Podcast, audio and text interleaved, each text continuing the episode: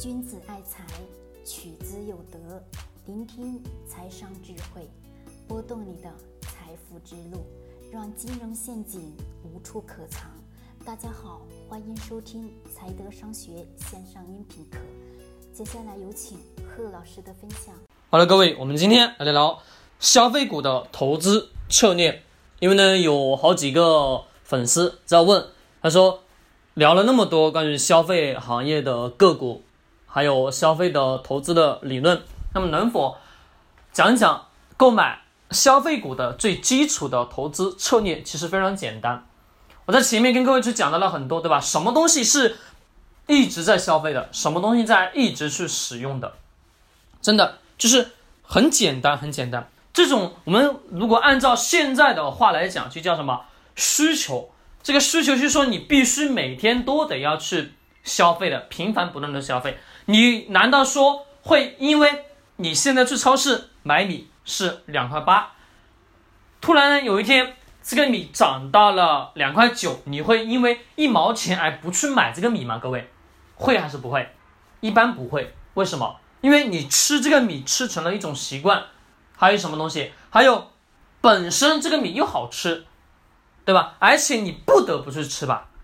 是的，我自己。去每次去超市买大米的时候，我真是发现，那个米的价格它再怎么涨，但是我发现我喜欢上了吃这个米，我就习惯性的我还是会去买这个米，这是什么原因？是因为不会说因为价格的高和低而去决定我要不要去买这个米，懂吗？而这个东西所给你带来的属性是什么？各位，是你必须得要去消费的吧？可以理解为这个东西是。没有办法去替代的，你总得要吃大米。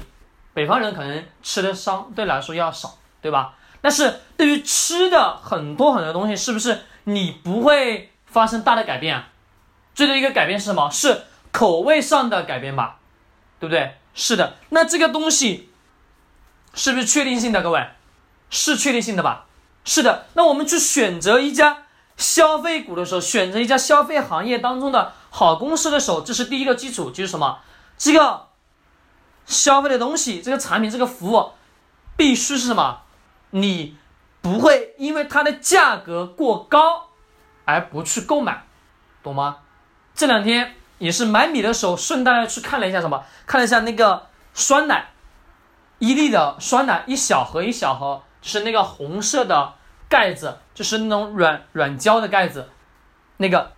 我去看的时候，跟其他的品牌去对比的时候，这一个伊利的这个酸奶的小细分的，我忘记叫什么名字，就是那个小小盒子的那个，就跟那个呃我们日常所看到就是可以叫什么，叫一个五厘米五厘米吧，反正很很小很小的那一个，跟果冻的那个盒子一样，我们吃的那个水果的果冻那个盒子一样，就是那么大。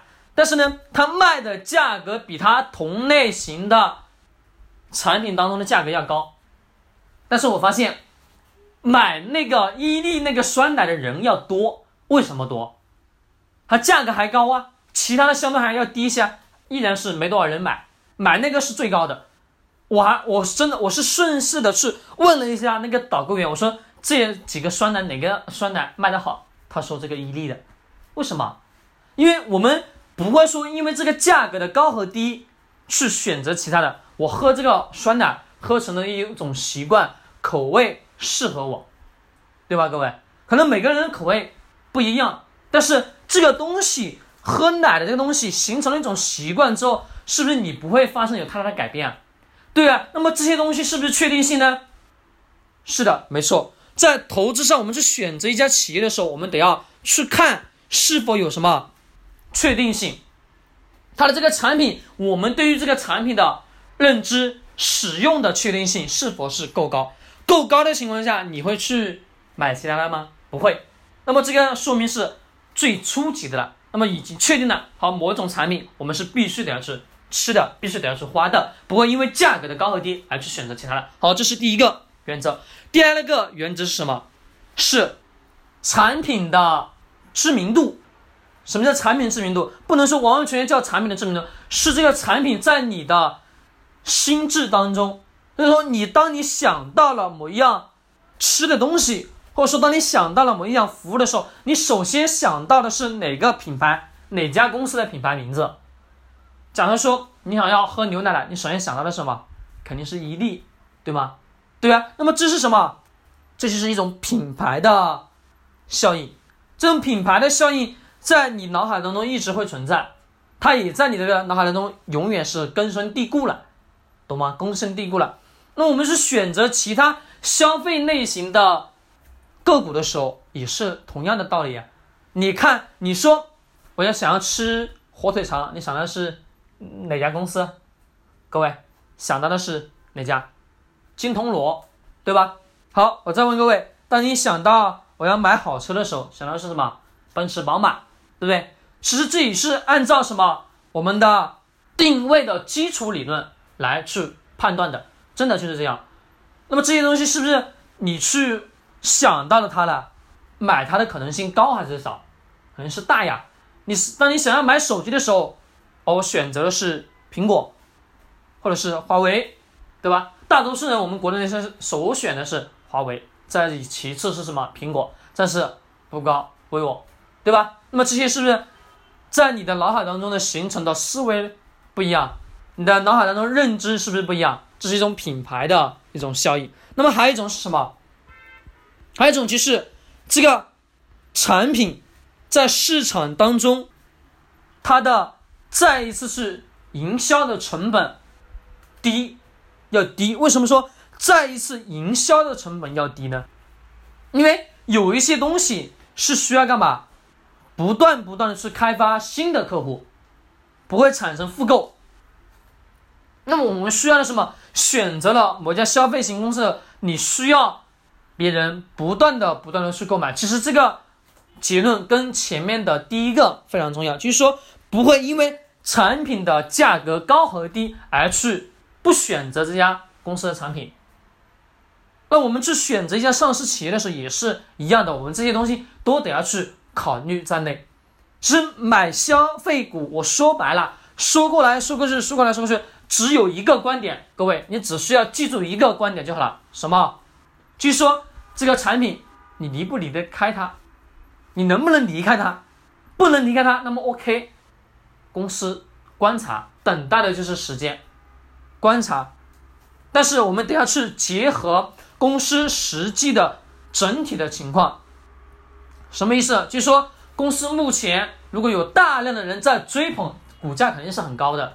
股价肯定是很高的，那么我们需要什么？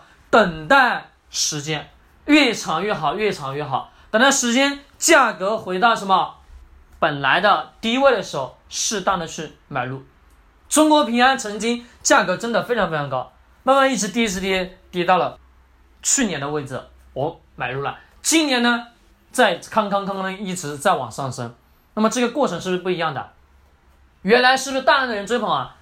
股市开始大跌的时候，没有人追捧了，股价嚓嚓嚓的往往下跌，慢慢的往下跌的时候，就是我买入的时机。那么这个过程，当你知道这家企业是好公司、好企业的时候，需要的什么时间去耐耐心心的等待。只关于消费股，你去购买，你永远都不要忘记一个最基础的东西就好了，你是不是能离开它？如果当你有一天不能离开这个产品的时候，那么。这家企业这个产品肯定是有市场的，并且也肯定会是一个好的公司、好的企业。如果离不开的东西，那一定是有一定的道理，并且有什么有一定的市场空间。也可以用我前面这两天一直讲到的那个词语，叫什么？不能以人的意志为转移，就是如此。消费股购买它的逻辑就是能不能离开它。当所有人离不开它的时候，那么它就值得去购买，值得你去持有。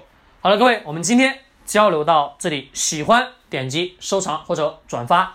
君子爱财，取之有德；学财商，找财德。